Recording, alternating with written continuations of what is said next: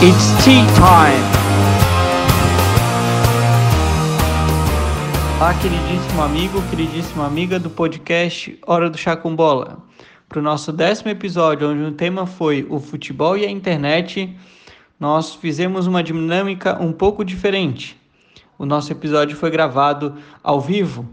E para você que não teve a oportunidade de conferir, fique agora com o episódio gravado. Vamos dar início. Tudo tranquilo aí? Show, show. Tranquilo, né? Tranquilo. De jeito. Isso é até engraçado, me rendi às lives, até botei lá, né? Me rendi às lives.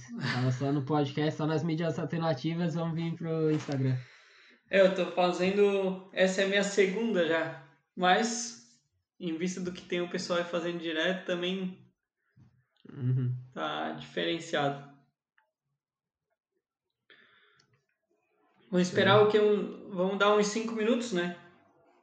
Pra Ah, ver 5 se- minutos dá tempo de ligar a chaleira, colocar um chá pra ferver e tal. Aí Pra galera a galera entrando. vai preparando seus líquidos favoritos aí e a gente começa.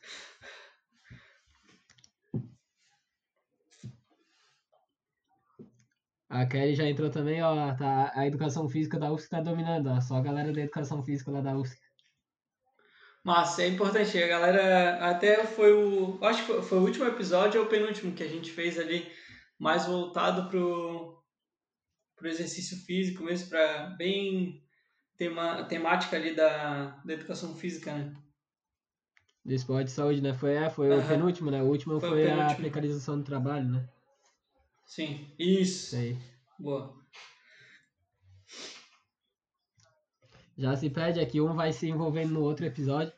Quero ver quando nós chegar lá no 15 no, no 20 a gente não vai nem saber qual episódio que é qual. A gente vai falar um episódio lá, a gente falou de alguma coisa. Dá uma procurada lá.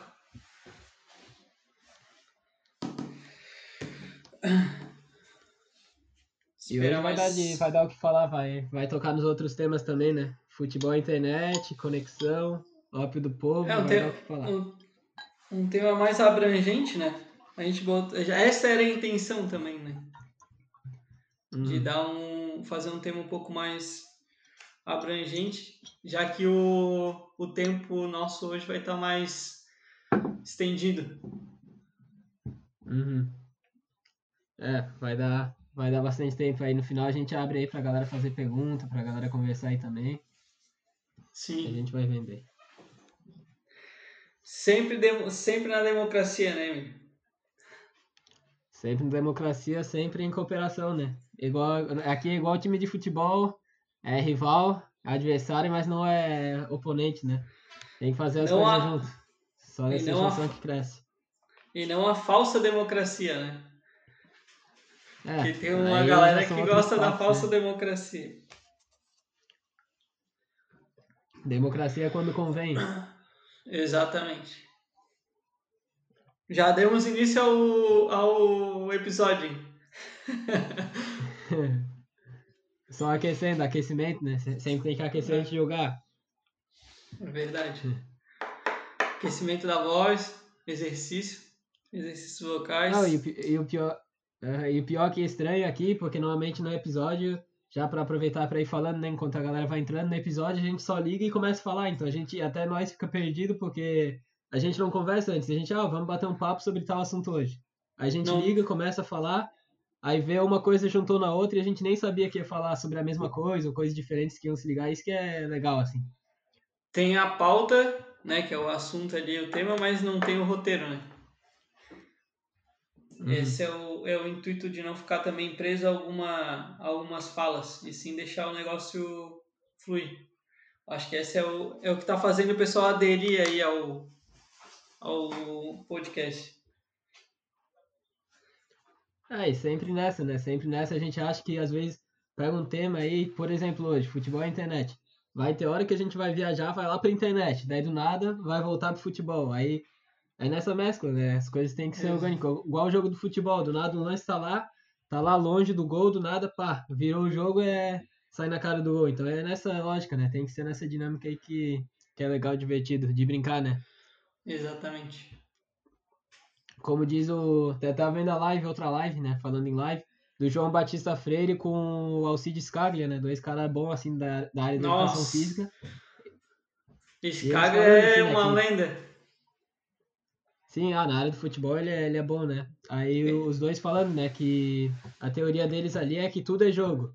Tudo é jogo, é. conversa é jogo, tudo é jogo. Então, bem massa, assim, essa lógica da conversa ser um jogo, né? Sim. Tem um jogo entre eu e tu aqui. E aí a gente vai envolvendo o resto da galera aí conforme vai aparecendo aí. O Scaglia, eu, traba eu trabalhei com um cara que, que usava a metodologia dele lá no Figueirense. Ele fez ah, até. É? Tinha, no, na época que eu tava trabalhando com o cara, ele, ele fez um seminário ali no, na UFSC. Daí a gente foi lá participar do seminário e tal. Pô, muito bom. O cara é. Pô, o cara é fera. Não peguei o seminário dele ali, peguei uma fala do João Batista Freire no sobre pedagogia da rua ali. Ah. Mas dos Cagli eu nunca vi ali, cara. Mas quando ele, quando ele tiver aqui em Floripa de novo, eu vou, vou querer ver ele ali. Só nível baixo. Só os caras de é, nível baixo. são fera.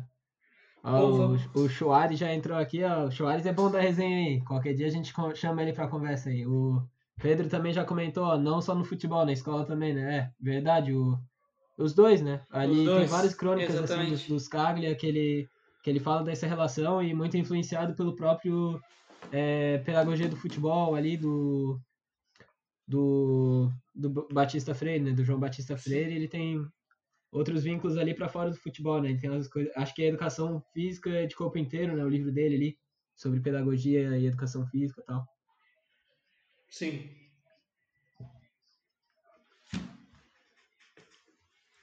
O Chuad já jogou um sou bom de grupo aí. Esse aí é a resenha. Esse aí acho que não conhecesse ainda, mas meu Deus, esse aí é jogo de futebol, ele tá na resenha, pagode tá na resenha toda hora. Gente boa. Vamos, ah. vamos começando, Lincoln? Que, que Bora acha? lá, vamos começar, né?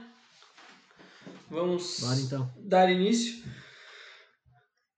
Bom, então, pessoal, é, a gente não vai dar, a gente não vai fazer a introdução ali como é em todos os episódios, pelo menos não aqui na live, tá? É, a gente só vai dar ali o início ao, ao papo, tá? Ao debate.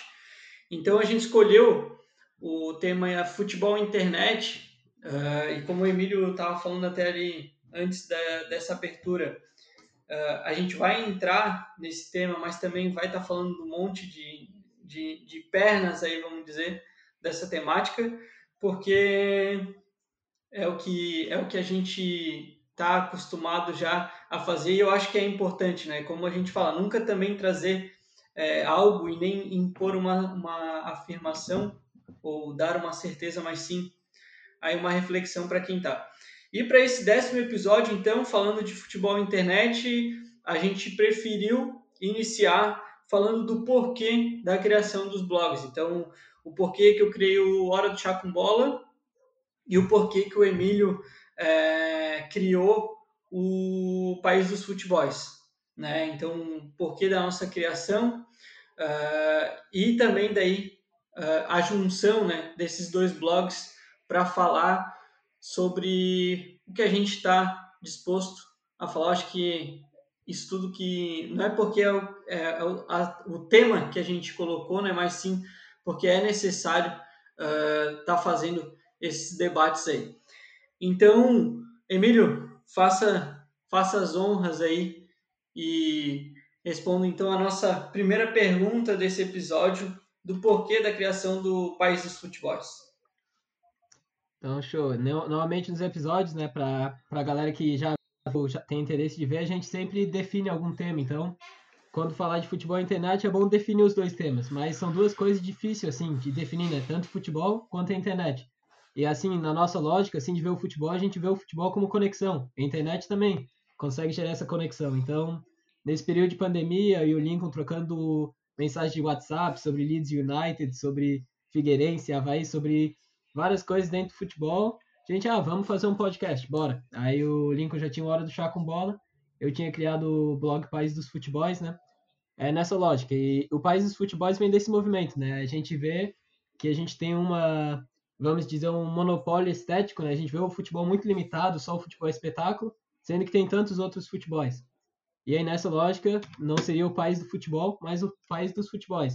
E é nessa lógica que a gente vem fazendo o podcast, assim, ao meu ver, que a gente tenta trazer essa diversidade que é importante, né? Não somente na sociedade, mas ainda mais nesse momento de pandemia que parece que cada um por si a gente não pode mais viver nessa lógica, né? Então aí eu e o Lincoln, ele tem o, ele tem o blog dele, eu tenho meu blog, a gente é adversário de certa forma, né? A gente compete pelos mesmos visualizadores, ouvintes, mas a gente não precisa competir, a gente pode cooperar, fazer lives como esse, fazer podcast como a gente faz então, essa, nessa lógica, né, de um futebol cooperativo e não somente competitivo. Perfeito, Emílio. Acho que é bem isso aí. E nessa vertente também foi o motivo da criação do Hora do Chá com Bola. Então, é, quem me conhece sabe do meu envolvimento com o futebol, né, já desde de pequeno. Então, é uma coisa que eu sempre gostei de falar, né, e aí falar não só executar, então, e aí com a minha saída do, do futebol espetáculo, né? Eh, eu fui analista de desempenho da categoria de base do Figueirense. Então, depois de sair, não tive a opção, não, não, não me apeteci para retornar ao futebol espetáculo. E aí, uh, eu criei o, o Hora do Chá com Bola para falar de futebol, mas não só futebol. É, a tática, desde os 13 anos, está é, intrínseco né, na minha vida, então é, criava, via jogos e identificava a tática ali para poder replicar no, nos jogos eletrônicos. E, e aí foi indo, a, o, o assunto política também veio muito forte, já questão até uh, familiar. E uh, é o que tu falou, Emílio. A gente ficar só nas quatro linhas e ficar debatendo apenas o futebol ali em si, até já linkando com um tema que a gente, de um episódio que a gente fez, que foi uh, não, que, da educação física, né, que não há educação de físicos, há educação de pessoas. Então, você tirar fora isso e, e tratar o futebol único exclusivamente como uma, um, uma questão tática uh, não, não, não vale a pena, não, no meu modo de ver não, não é uma situação correta, vamos colocar assim. Então, com essa com esse intuito e aí até de é, para demonstrar, né? Porque uh, as pessoas elas vão em busca de coisas que que, que lhe apetecem. Então, uh, e às vezes você vai numa pessoa que está falando de futebol, ela fala só de futebol e você se exclui do, das deficiências da sociedade. E a gente sabe muito bem que no Brasil atual no país em que a gente vive, as deficiências são cada vez mais escancaradas, né? Então, é, é necessário esse, esse debate e essa, e essa linguagem né, no futebol também. Haja vista que o futebol, desde seu início, teve aí, uh, já lá na época, lá na Inglaterra, na, no, lá no Império Vitoriano, uh, já era usado para como intuito de fortalecimento do Estado. Então, futebol, sociedade sempre tiveram aí é, unidos, né? E como a gente sempre fala, o futebol ele replica e não poderia ser diferente porque faz parte da sociedade, é, replica essa essa sociedade. Exato, um pouco nessa lógica, né? Entrando no futebol e internet, a gente vê aí um dos livros que está aí atrás de ti, acredita, é a pirâmide invertida, né? Do Jonathan Wilson onde ele trata da questão tática do futebol, e a gente vê que a questão tática do futebol está sempre vinculado a uma certa sociedade, as transformações da sociedade, né? Tanto é que o futebol da Holanda, do futebol total, ele surge no momento da arquitetura de Amsterdã, que começa a ser cada vez mais fluido, as coisas começam a mexer mais, né? Então, nessa lógica, hoje em dia a gente vive numa sociedade, como diz o, o filósofo Bauman, né? Numa sociedade líquida, né? A gente não tem mais como definir barreiras tão grandes assim. Então, até uma das pesquisas que eu é, faço lá na, na UFSC, lá, trata dessa questão, né, do futebol e internet, justamente. Hoje, no futebol amador, por exemplo, se tu não tem um celular para marcar um jogo pelo WhatsApp, é muito difícil tu achar alguém para marcar um jogo. Então, nessa relação, né, o futebol e a internet estão sempre interligados, assim como futebol e política, assim como futebol e tudo, né? Como diz outra frase aí do Silvio Almeida, e eu já falei isso em outros episódios, futebol é um sintoma fundamental da sociedade brasileira e da sociedade mundial, né? Então, é, essa é a lógica da, das nossas conversas, entrar pelo futebol para ver outras coisas. E não tem problema se ficar falando só de futebol, mas não pode ignorar o resto, como também tem aqueles que fazem, que falam de futebol e ignoram o futebol e falam só do, só do que não é o futebol, né? Então, acho que é nessa mescla, assim, que, que a gente inicia nossas conversas. É, e até tu comentando esse, essa parte do futebol, sociedade, a junção disso aí e falar só do futebol era o que a gente estava comentando né, nos podcasts. A gente gosta muito de falar sobre o futebol jogo, da parte tática, uh, mas, e eu até escrevi um texto no blog falando sobre o necrofutebol, né, é, que foi o absurdo, assim como foi o absurdo do retorno do futebol catarinense, que obviamente iria é, ter a sua pausa forçada, porque não era o, o momento, é, e aí o retorno, a primeira partida é, em meio à pandemia, num estádio onde à frente tinha ali um hospital de campanha. Então, como eu vou falar, analisar uma partida em meio a esse, a esse absurdo, né? Uh, então, é, não tem como a gente ficar né, apenas nas quatro linhas. Não tem como. Uh, eu até hoje, eu, eu até às vezes me critico um pouco de estar tá falando hoje no meu blog, ele está tratando muito da questão uh, batendo mais né, no futebol, não falando tanto da parte tática, até estou para começar a criar vídeos na questão tática, mas é muito difícil. E numa sociedade né, onde a gente fala de meritocracia, onde o, o imposto sobre herança ele é insignificante.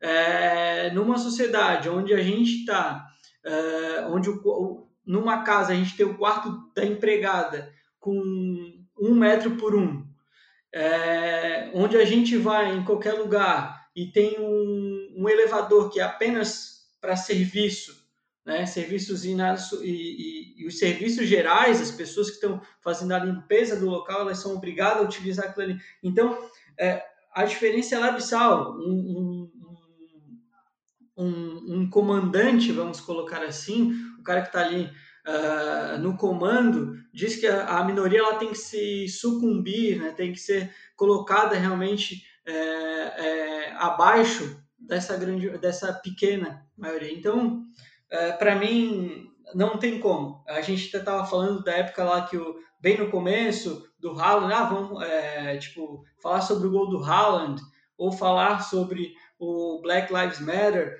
Uh, então não, não tem como, né? É, é, fica muito muito escancarado que a gente deve fazer dessa forma. Agora, Emílio, é. que tipo. Pode falar. É, e é, só complementar, né? Na verdade, a gente tem o, o Sandro, que tá aqui na conversa, o, do Bate-Bola SC, e ele é um cara que mostra esse outro lado do futebol, né? Ele mostra o futebol amador e às vezes a gente até se espanta. Eu faço vários projetos aqui no sul da ilha, e esses dias, é, num grupo que eu tô, eu mandei um artigo sobre a história do futebol amador para um dos meninos. Um dos meninos não, tem a minha idade também.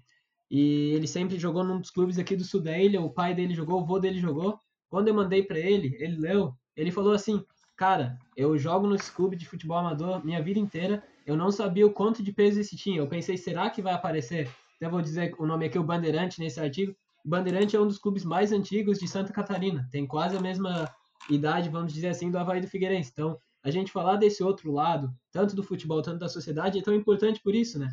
E se a gente ficar ignorando os problemas, seja através do futebol, seja vendo o jogo do Fla-Flu, que vai rolar essa semana, se não me engano, ignorando o problema que está acontecendo na nossa porta aqui, de pessoas passando fome, de pessoas com problema de, do, dessa pandemia que está passando, a gente não vai sair do lugar, né? E aí a gente começa a se perguntar, futebol para quem? Exatamente, o Sandro aí disse, é 1930 o Bandeirante aí foi fundado, então é muito tempo, né?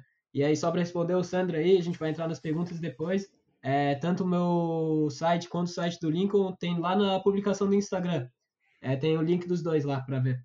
E aí é nessa lógica, né, que eu acho que todas essas iniciativas, elas surgem por um motivo específico, por um motivo que tem que mostrar esse outro lado, né? Tem que mostrar esse outro lado porque não está sendo mostrado, né? Quando a gente fala do Black Lives Matter, quando a gente fala de todas essas questões, por que, que tem que falar dessas questões? Porque não estão aparecendo, a gente precisa se conscientizar, né? De todas essas coisas que vêm acontecendo. E aí, Emília, entrando no nosso tema da internet, até o blog, depois no final ali a gente deixa o, o a gente fala aqui o endereço certinho. beleza? E entrando nesse do, do, do porquê, né? É, e da importância da internet, né? Já que a gente está falando futebol e internet, qual que é a importância e como a gente vê essa importância? Então, para mim, uh, e eu vou usar um exemplo aqui é, da, da época ali que a gente estava da reforma da Previdência. Então, até mesmo as, as grandes mídias que estavam fazendo a cobertura uh, e batendo até muito no, no, no, governo, como não, não teria como ser diferente, né?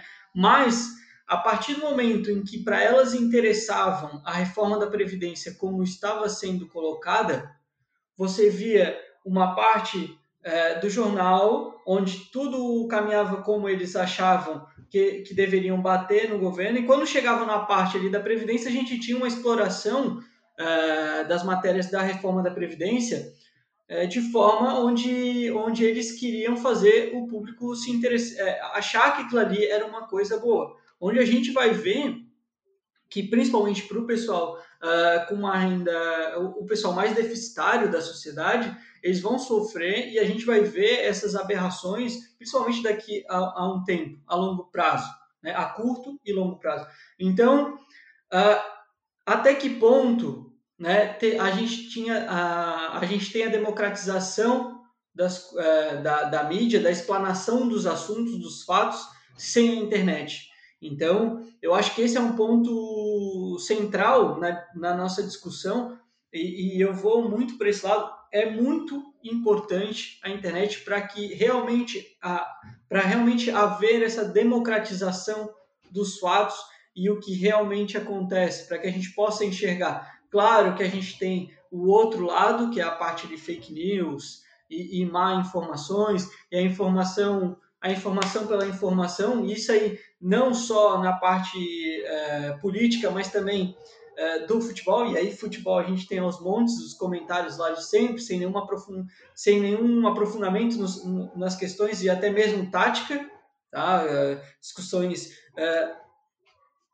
vazias, e também as pessoas podendo aí se esconder atrás de uma internet, né? Então, uh, e eu vou citar o um exemplo aqui do presidente de uma empresa de investimento, onde ele trouxe a Malala, né, se não me engano agora, só que no, ali no começo de maio ele soltou a frase, eu até anotei aqui, abre aspas, uh, que o pico da Covid nas classes altas já passou, o desafio é que o Brasil tem muita favela.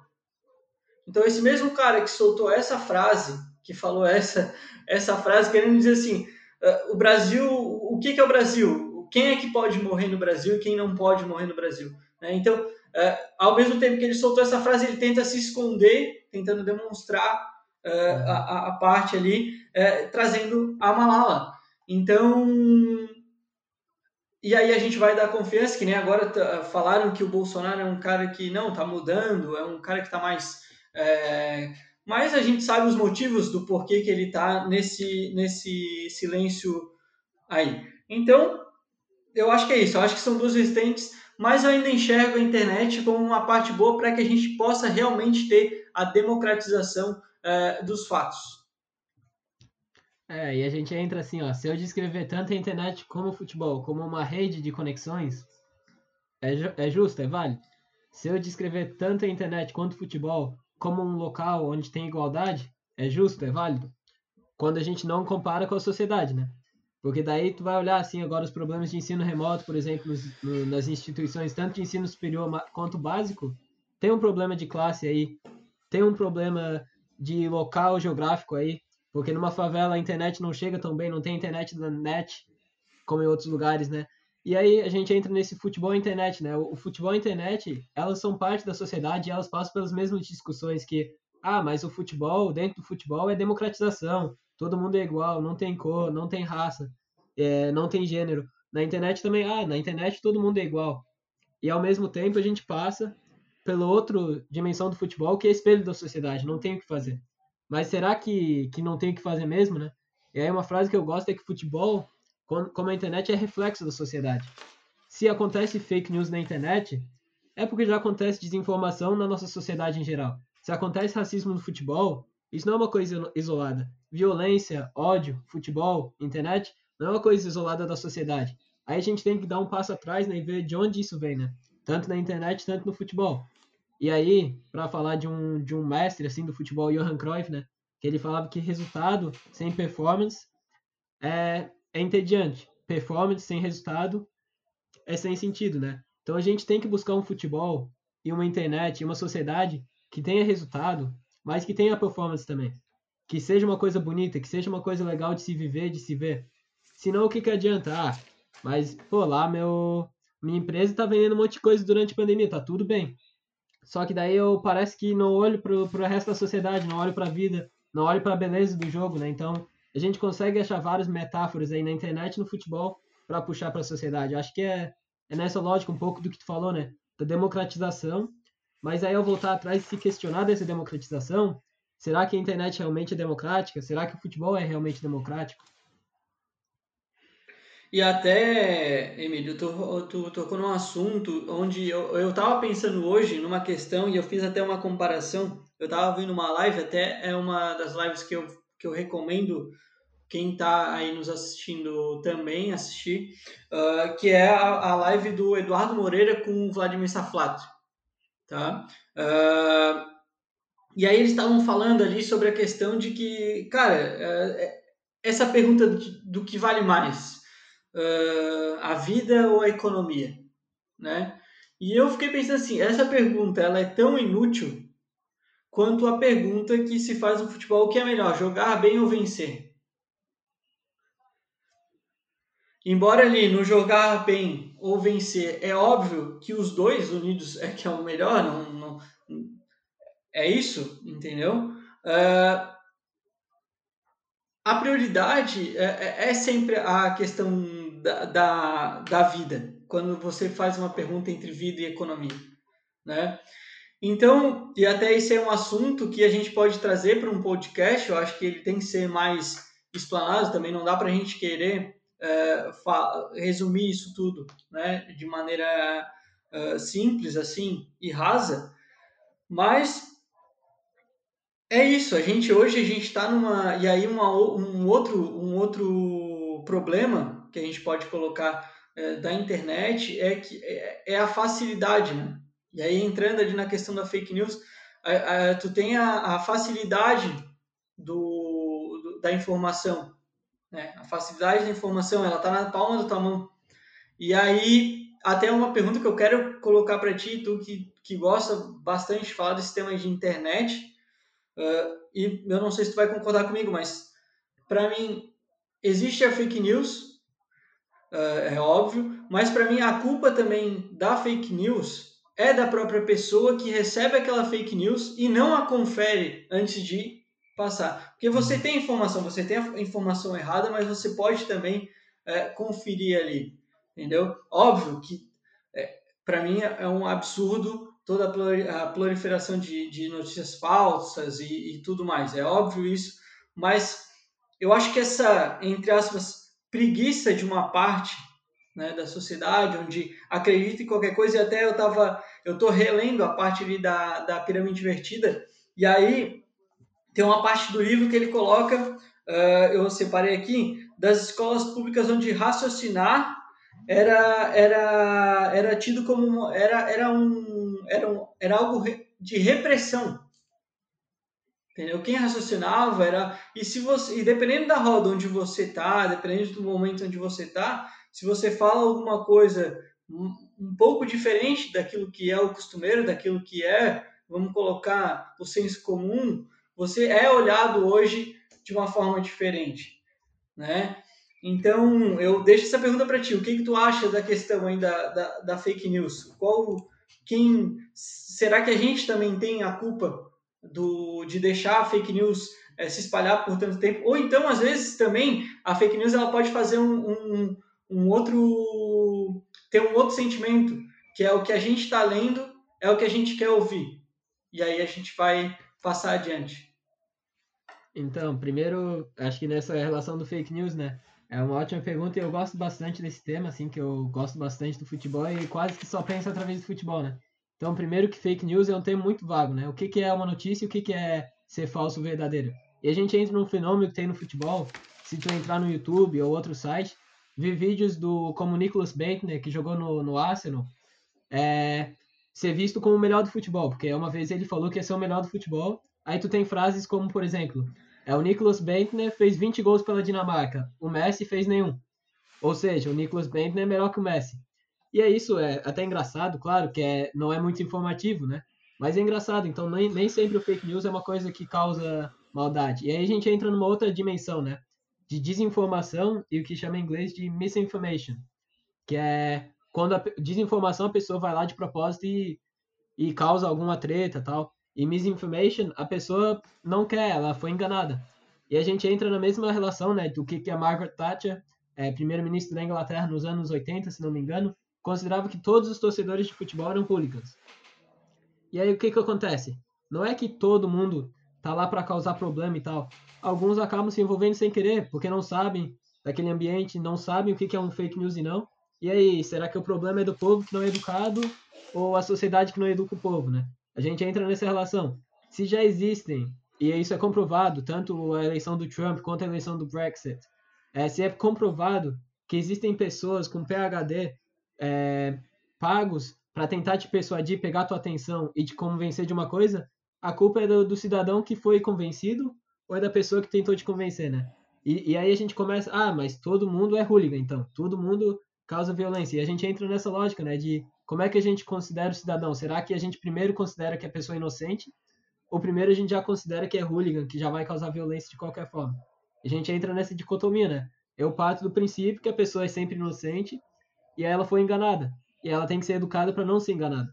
Claro, outra coisa é eu ir lá fabricar uma notícia e mandar para ti. E aí sim, eu não, tô realmente agindo de uma forma que, que não é muito legal, né? Só que aí pessoas muito poderosas agem dessa forma, né? Divulgam só a informação que eles querem, como, como a própria FIFA. A FIFA diz que 90% da população mundial viu a última Copa do Mundo, mas eles só consideram população mundial pessoas com mais de que 4 anos. E aí essa estatística, tá, as pessoas com menos de 4 anos não são da população mundial, como é que funciona isso aí? E a gente entra um pouco nessa lógica, né, de estatísticas, de fake news, a gente é muito difícil, né, porque é tudo tão novo assim.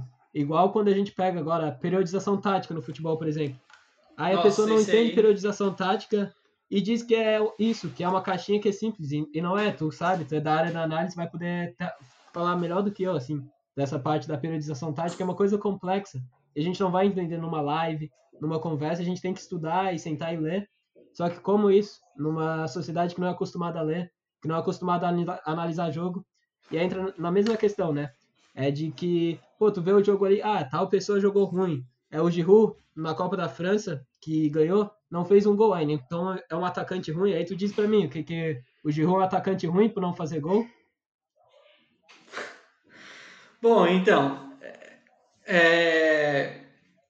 Cara, a gente tá num, a gente tá num dilema e até tu tocou num ponto onde eu quero eu vou, eu vou fazer uma um, uma, uma análise, não, vou fazer uma comparação, tá?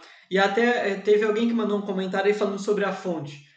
Eu também acho que a gente ir buscar uh, a fonte é importante. O problema também é a questão do, do que tu está pesquisando, né? E aí a gente tem que ver uh, também a questão de você ler aquilo ali e, e interpretar. Eu acho que uh, muita a, a falta de interpretação daquilo que se lê é, é, um, é um ponto também chave. Tem um, um artigo, uh, e aí no, na, na questão da, do treinamento, tá, que falava sobre o agachamento, que fazia a comparação do agachamento com, com a elevação pélvica. E aí, o que, o que mais recrutaria é, a parte de glúteo uh, no exercício? Se seria o agachamento ou o, a elevação pélvica. E aí foi utilizado eletrodo, né, os eletrodos, e uma caneta, onde a caneta ficava a, na, entre o glúteo da pessoa, e aí foi feita a comparação com base nisso. E aí, o que que deu? A gente sabe, um monte de estudos já comprova que o melhor exercício para desenvolvimento do glúteo é o agachamento. Porém, esse artigo deu totalmente o contrário. Mas se a gente for analisar os dois movimentos e a forma como foi analisada, era óbvio que ia dar que o, a elevação pélvica ela, ela iria recutar. Para quem não, para quem está assistindo a live e não sabe, a elevação pélvica é aquela onde tu vai ficar com os dois pés ali praticamente paralelos, um pouco mais afastado que o quadril, vai fazer a elevação no teu quadril no chão, tá? Uh, e o agachamento todo mundo sabe. Então o que que acontece quando tu faz elevação pélvica? Acontece do teu o, o teu glúteo ele vai fazer a contração ali. Então tu vai apertar a caneta. Enquanto tu está fazendo o agachamento, acontece uma separação do, do, do glúteo. Então era óbvio que aquilo ali vai. Então a interpretação daquilo que está lendo, a fonte daquilo ali, todas essas informações, e aí no futebol, e, e eu acho que um pouco, cara, é também culpa da grande mídia, porque, e aí é uma crítica pô, se a gente pegar quantos, quantos comentaristas a gente vai parar para assistir realmente, onde o cara vai estar tá fazendo uma análise profunda? Olha, eu posso estar errado, mas de todos, tá? Que, que comentam futebol é, ao vivo ali, onde tipo tá acontecendo o jogo e aí tá, na, tá comentando junto ali com o narrador. Para mim, o único é o Paulo Calçade da ESPN. Eu gosto muito do André Kfouri. O André Kfouri também é, escreveu aí prefácio do Guardiola, escreveu prefácio da, da Pirâmide Invertida. Mas, então assim, ó, se tu for ligar nesses, nesses debates, cara, é um... Fora que o assunto, e aí, tipo, é também uma crítica rasa, a gente deveria aprofundar também um pouco mais a crítica, talvez os assuntos e, e a forma como eles debatem também seja rasa, porque a crítica a isso é rasa, Uh, mas são poucos. Então, e, e eu já parei para pensar na questão também do seguinte: pô, será que o, o, será que o futebol que se joga no Brasil é porque a gente tem um conhecimento tão raso de futebol assim? Será que o futebol que se pratica que não é é culpa de um todo? É o, o que que pô, porque não não pode assim, não, não eu acho que a gente tem que, tem que repensar bastante coisa e, e não foi o 7 a 1 que fez a gente repensar, eu acho que o 7 a 1 deu um tapa na cara de todo mundo, mas as coisas é, continuaram. No Brasil também eu acho que vive-se muito na questão do, da empolgação, então acontece algum fato ruim, a gente vai lá, fica ali em cima o tempo inteiro e aí depois se esquece, aquilo ali se dilui e a gente não bate mais nesse assunto. E sobre o Giroud, não é um cara que eu sou muito fã, mas dependendo da situação de jogo e do que tu tá pretendendo pro, pro jogo e como que está é, a questão de movimentação, o que, que tu quer, tem vários contextos aí. Acho que ele é um cara útil, não chegaria talvez ao Chelsea.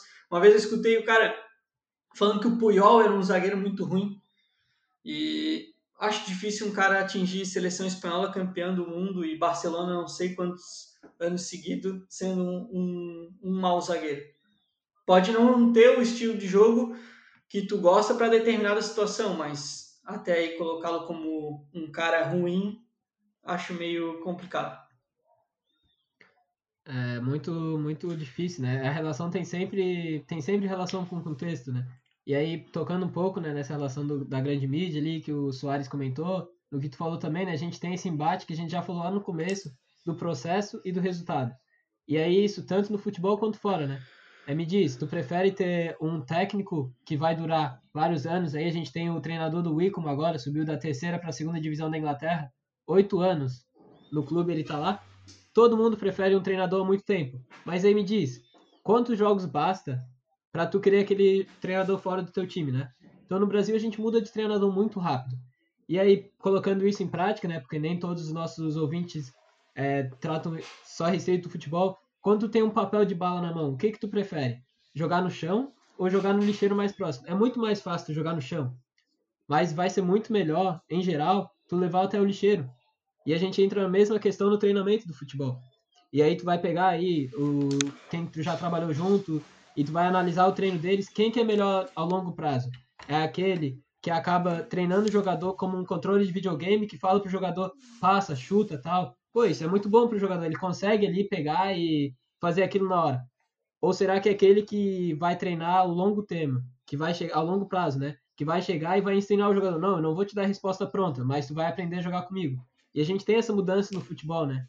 De cada vez mais tentar essa descoberta guiada, que o Mourinho era muito bom em trazer.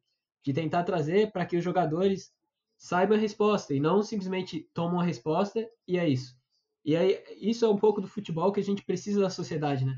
De mais pessoas que interpretem bem e ensinam a interpretar do que dar respostas prontas. É muito fácil eu chegar e dizer para ti isso é fake news, isso não é. Mas e aí? Eu vou te ensinar a ver o que é fake news e o que não é. Vou te ensinar a interpretar uma situação, uma situação de jogo, né?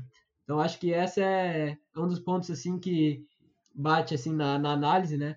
Da gente saber ensinar as pessoas a analisar e não só analisar e dar a resposta pronta. Só que é tão difícil fazer isso, parece. É, e o tu, tu fazendo essas análises aí entre futebol e sociedade, o, eu acho que, claro, não todos, assim como não todos os alunos, mas para mim o técnico de futebol, não a maioria dos técnicos de futebol, eles têm aquela situação que até eu vi no correspondente Premier, uh, que falaram que o Mourinho tá muito assim, é muito assim, sempre foi e não não não se não se reinventou. Que é a situação do tem uma defesa muito sólida, prepara uh, toda a, a situação e a partir do último terço de campo que resolvam os que estão dentro de campo. Né? Eu acho que a gente tem que tomar cuidado, né? Uh, eu entendi a tua colocação na questão do improviso do atleta. Eu acho extremamente importante uh, e até falando de formação mais ainda. Uh, mas, então, e eu acho essa comparação é tipo aqueles alunos que vão para apresentar um trabalho e chega na hora ali e pega de improviso, fala o que, o que não era, lê o papel e, tá, e sai aquela coisa horrível, né? Aquela apresentação horrível. E esse é o, o, o, o eu acho que o intuito do, é como o futebol se apresenta aqui no Brasil, né? E aí é o que a gente sempre fala, o futebol é, a sociedade e o futebol eles se replicam, né? Eles são praticamente uh, uh, iguais assim em suas expressões.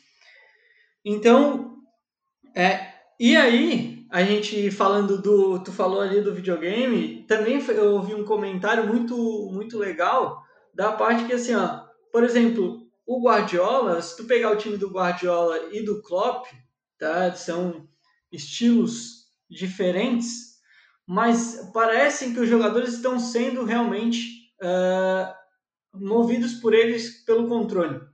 Eles fazem exatamente aquilo, mas porque é, há uma complexidade e a, que talvez o, a gente não, os treinadores daqui não não não este, não querem, não é nem que não estejam preparados para isso, mas a preguiça talvez uh, uh, os, os deixe uh, da forma que, que eles estão. Até porque é o seguinte, ontem estava se falando de Abel Braga em voltar ao Flamengo. Tá? É claro que a gente, o Jorge Jesus, hoje tratam o Jorge Jesus como o melhor, como que vai para Barcelona, que vai para isso. Não, eu acho que o Jorge Jesus é um cara, é um bom treinador, Uh, porém, com o futebol brasileiro da forma que tá, tu pega um cara que organiza o time da forma como organizou, assim como o Tite fez com o Corinthians aquela, aquele campeonato, e o cara vai ser campeão, ainda mais tendo o melhor time, as melhores peças na mão. É, é praticamente inegável essa situação, mas até que, até que, até que ponto a gente está preparado, uh, até que ponto o futebol brasileiro está preparado é, para discussões mais profundas? Eu não sei e eu acho é. que a sociedade ela replica nisso na questão também uh, da política, né? Porque quando a gente vê uma situação como a que a gente está vivendo, né? Onde, tipo assim, a gente, a gente briga com a ciência praticamente todos os dias. Começa com a questão da terra redonda, a gente briga com a ciência com a questão de medicamento, a gente briga com a ciência em tudo.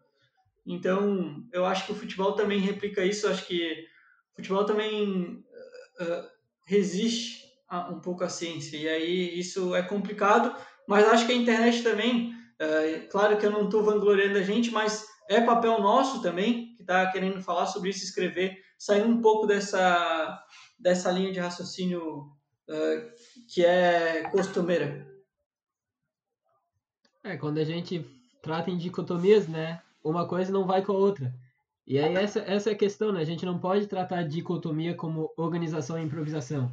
Por mais que parecem ser muito opost, opostas, me diz, é, se a organização do Barcelona não permita que o Neymar, quando ele jogava lá, por exemplo, podia ter uma improvisação maior. Se for só improvisação ou só organização, não vai dar muito certo. E aí, e aí entra essa questão, né, de que tu falou. A gente entra numa relação de política aqui no, no Brasil de controle total de quase que parece que é muito mais fácil eu, como treinador, chegar pro meu time e dizer: não, vocês vão jogar dessa forma. E aí, se errar, eu vou falar: não, vocês erraram, culpa de vocês. E eu não dar autonomia para aquele time. Assim como o governo, a mesma coisa. É muito mais fácil eu dizer pro povo: não, eu mandei todo mundo ficar em casa. Só que não dá condições para a pessoa ficar em casa e aí botar a culpa nela de sair. E a gente entra nessas mesmas lógicas no futebol, na sociedade, a gente vê as coisas se repetindo. Aí entra, se a gente for falar de fake news, né, já que tá em alta aqui, é a mesma coisa. Eu falo, não, eu vou te encher de informação, só que se você acreditar na minha informação, a culpa é tua. Eu não tenho nada a ver com isso. E aí é sempre nessa relação de controle, né? De, e os melhores times, como o time do Klopp, como o time do Guardiola, do Bielsa, do Jorge Jesus propriamente aqui no Brasil, a gente vê que esses times eles não controlam os jogadores. Tu pega, tu tira o Jorge Jesus de campo, claro que vai ser afetado, ele é um baita de um treinador mas o time vai manter sua essência, porque os jogadores que estão ali, eles compreendem e acreditam naquilo que ele passa. Não é uma coisa, ah, não, eu vou fazer porque ele falou, quando ele sair eu vou fazer do jeito que eu quiser. Né? E aí a gente entra nessa relação, né? De o treinador, ele é alguém numa hierarquia acima do, do jogador e ele que manda, ou ele tá ali de parceria para cooperar, para ganharem juntos, né? E eu acho que é isso que a gente tem que buscar. A gente tem que buscar sempre a cooperação, seja no futebol, seja fora, mas sempre crescendo juntos. Afinal, o que, que seria o Jorge Jesus se ele fosse para Libertadores sem o time do Flamengo? Ele ganharia? Ou mesmo serve para o Flamengo, né? O que, que seria o Flamengo sem o treinador Jorge Jesus? Não tem como tu separar as duas coisas, né?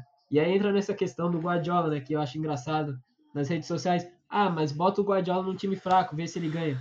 Ele tá lá nos times bons, porque os times contratam ele porque ele é bom. Não tem essa de separar, ah, se isolar o Guardiola ele é ruim. Não, é é sempre nessa relação juntos, né? Improvisação e organização vêm juntos.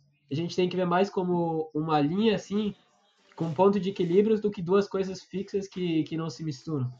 Essa, que, essa questão aí do Guardiola é, para mim, a mesma questão do que é melhor, jogar bem ou vencer. É, ah, não, porque o Guardiola não daria certo, porque eu, eu queria ver o Guardiola. Cara, é, muitos treinadores têm materiais até melhores com que o Guardiola tem e não fazem o que os times do Guardiola faz. Nem sempre vai, vai vencer porque é do esporte, normal, mas é inegável que o cara é o último revolucionário do, do futebol e que o que ele fez, principalmente o Barcelona dele ali, tipo, foi algo encantador. Inclusive, eu estou terminando de baixar o, o, o resto do, dos jogos dele nas minhas loucuras. É, e teve, eu acho que foi o Soares, Soares, né? Que falou sobre a formação. E, cara, da instigação, do, de entender o jogo. É, é mais uma replicação aí do futebol com o, a sociedade, né? É, e aí a gente tem que entrar em todo um contexto. Uh, me parece. É, o se, tu, se a gente for pegar o, os moleques que estão ali na base, a situação em que vivem, a precariedade de, todo, de tudo aquilo ali, é, é um contexto bem complicado, onde tu. E aí eu acho que dá para contestar até a questão de formação. Como é que tu faz uma formação de uma pessoa naquele contexto? Tá? É a mesma coisa a formação das pessoas né, no Brasil com um tamanho de desigualdade. Né? O que a gente falou, existe saúde com, com uma tamanha desigualdade? Existe educação, tu consegue? Existe formação com tamanha desigualdade, né? Uh, o, o pessoal e ainda e, o, e ainda tem um, um pessoal que te exige, exige ser patriota num estado que não te dá a, uma mínima dignidade, né? Como é que tu vai ser patriota num estado onde ele próprio te mata?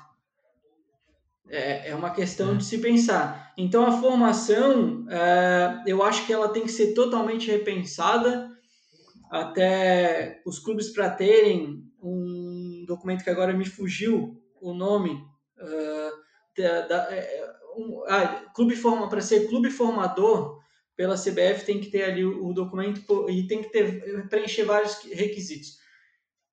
Cara, o, o requisito mais próximo ali da formação é tu botar uma pessoa no, no, numa escola. Não exige qual escola, se, se o cara está tendo aula, se não está tendo aula, eh, como é que é a formação. E lembrando, é, informação ela é uma parte da formação, ela não é a formação como um todo. Então a, a gente está falando de formação de atleta, mas a gente fala de formação de cidadão primeiro. Então é uma discussão muito ampla, uma discussão que a gente não vai conseguir responder em, em cinco minutos, mas é algo que tem que ser totalmente repensado, porque a maioria das pessoas, como eu já falei aqui em outros podcasts, a maioria dos, dos atletas ali de base não serão jogadores de alto nível, e aí a gente tem um problema uh, social. É, acho que é, é, essa questão né, que tu falou, né, da sociedade é, oferece uma coisa, mas só em partes, né? E aí bota a culpa ainda no cidadão, no jogador. Oferece o sonho de ser jogador, mas não oferece as condições. E aí poucos que chegam vão dizer, não, mas dá de chegar que eu cheguei. Mas aí a gente tem que olhar na posição que chegou, né? Eu acho que é, é sempre para essa questão, assim. E, e o que sofreu, que tá chegando, né? assim, no... Até lá. Exato, eu acho que tá chegando no final, assim, se alguém tiver alguma pergunta, se alguém tiver alguma fala, porque se deixar eu linko aqui falando de futebol, a gente vai embora a gente chega nos episódios no podcast, a gente é obrigado a cortar assim para não, não ultrapassar. Às vezes a gente até fica conversando depois, mas não coloca no episódio, porque é muito papo, né? Nessa, nessa conversa, assim, de futebol e sociedade, tem muita coisa. Eu acho que tem que ir além da conversa. É isso que falta, tanto na sociedade, tanto no futebol. Muita prática, muito vou lá fazer, mas pouca reflexão, né? Então, o que, que a gente está oferecendo aqui é reflexão. É chegar e antes de tu falar se o futebol é meritocrático, se o futebol é isso, aquilo, é tu refletir no que tu tá falando, fazer uma leitura naquilo que tu tá falando. Então acho que é isso, né? Antes de falar da periodização tática, pô, pega um livro do Vitor Frade, gente tem um profissional muito bom agora no, no Figueirense, aqui o Júlio Tobás, Tobás se, não me, se não me engano o nome dele, escreveu um livro muito bom também. Então pega esses livros para ler antes de falar das coisas. Dá uma refletida. Acho que é, é, acho que é esse o ponto que a gente chega, né? Que tem que refletir e junto com a prática, né? Não é nenhum nem outro, né? Os dois juntos. Exatamente. E até, Emília, só para a gente não esquecer, já está aberto para perguntas, pessoal. Quem quiser fazer pergunta, uh, fica à vontade. E uh, era o bate-bola, eu não lembro o total ali, o arroba dele, mas que pediu os nossos blogs. Então, blog escrito, tá? É, o meu é o hora do chacumbola.home.blog, tá? hora do chacumbola.home.blog vai estar tá ali na, na bio do, do meu Instagram, tá ali na bio do Instagram, então fiquem à vontade para entrar e, e, comentar também. Enfim, a gente está aberto ao debate. Eu, aí, se tu já quiser passar o teu, Emílio, e quem quiser, se alguém tiver alguma pergunta para fazer, uh, até pro, porque o tempo daqui a pouco está estourando. Né? Acho que a live é, do o meu blog lá, o... pode falar. Não, é só porque eu acho que a live do Instagram é uma hora, né? É, eu acho que é por o isso. Máximo então, uma meu blog, meu blog lá eu escrevo mais para mim do que para os outros, é mais reflexão mesmo, é paisdosfutebols.wordpress.com. E, pô, antes da gente acabar, que eu não sei que horas que acaba aqui, só queria agradecer aí quem, acompanhou, não sei quem realmente tá aqui ainda, quem entrou, saiu, mas, pô, vi vários caras fera, assim, bate-bola, o Sandro do bate-bola faz um baita um trabalho no amador, o coach Hugo Almeida, que entrou aí, baita trabalho lá em Portugal, trabalho lá em Portugal com futebol profissional lá. E todos os amigos aí, né, que sempre acompanham as minhas viagens sobre futebol e tal. E eu acho que é isso, assim, para agradecer antes da gente sair assim sem saber. Isso aí. É, essa questão aí da meritocracia eu até falei antes ali, né? num país onde o imposto sobre herança é ridículo, não tem como a gente querer falar de meritocracia, né? É, a gente até teve um vídeo que o David Beckham postou esses tempos atrás da corrida dos privilégios, né? Que aí cada um vai dando um passo para frente. Ah, se teus dois pais ainda estão juntos, se você nunca foi enquadrado pela polícia, esse vídeo é tal coisa, bom. as pessoas vão dando passo para frente. E aí chega no final ele fala, ó, todos podem podem ganhar. Mas e aí, quem que tem a vantagem de ganhar, né? Então a gente começa desse ponto que, claro, dentro das quatro linhas, as possibilidades dos dois times fazer gol é igual.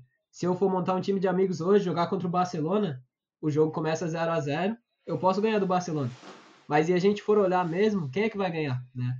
E aí entra nessas questões, né, da sociedade. Quando a gente começa a analisar a sociedade assim, que nem um jogo de futebol mesmo, beleza, todos nascem ali e aí vão seguir a vida. Mas e aí quem tem mais possibilidade de é, ter sucesso na vida? E aí entram várias questões, né? Várias questões. E aí entram questões para até além das quatro linhas, né? Se a gente for olhar, se não me engano, o time que foi campeão duas vezes na, é, na Champions lá da África, eles estão roubando jogos lá. O, o, time boicotou o jogo porque o árbitro foi pago e tudo mais. Então a gente entra nessas questões, né? Tem arbitragem, tem política fora do jogo, é, tem o próprio jogadores, quanto que eles recebem e, e vai muito por aí, né?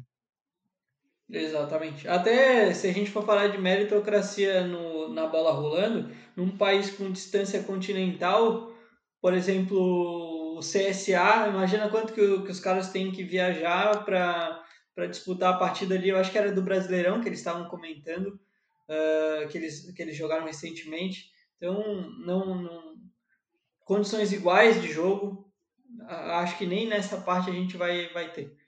A gente vai fechar aí Tá 1 minuto e 40 para encerrar já a transmissão. Então, acho que a gente pode ir encerrando, Emílio.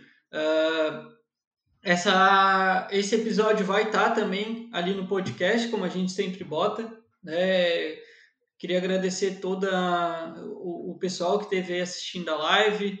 Uh, enfim, é um trabalho que a gente vem fazendo porque mais porque a gente gosta do que qualquer outro, outra situação, né, Emílio? Exato, acho que sempre tem que partir dessa linha, né? O nosso foco aqui é muito mais o processo. Se entrou cinco pessoas na live, se entrou 100, pouco importa. O processo é sempre acima do resultado. E, e é isso, né? Vida acima do lucro, processo acima do resultado. E é sempre nessa lógica que a gente vai buscar seguir. Então, agradecer mais uma vez, o Pedro também comentou, o Soares aí que comentou bastante, dois caras fera da área de educação física aí também. E, pô, fica aberto aí, né? Quem quiser trocar uma ideia, bater um papo sobre futebol, estamos sempre abertos. Futebol e não só futebol, né? Para tudo Exatamente. Mais, né? Fechou então, Emílio? Na sexta-feira a gente vai estar soltando o episódio e aí damos continuidade muito obrigado por todo mundo aí que teve presente na live e quem também teve e acabou saindo por qualquer outro motivo. Abraço e até. Valeu, Lincoln. Tamo junto. Um abraço.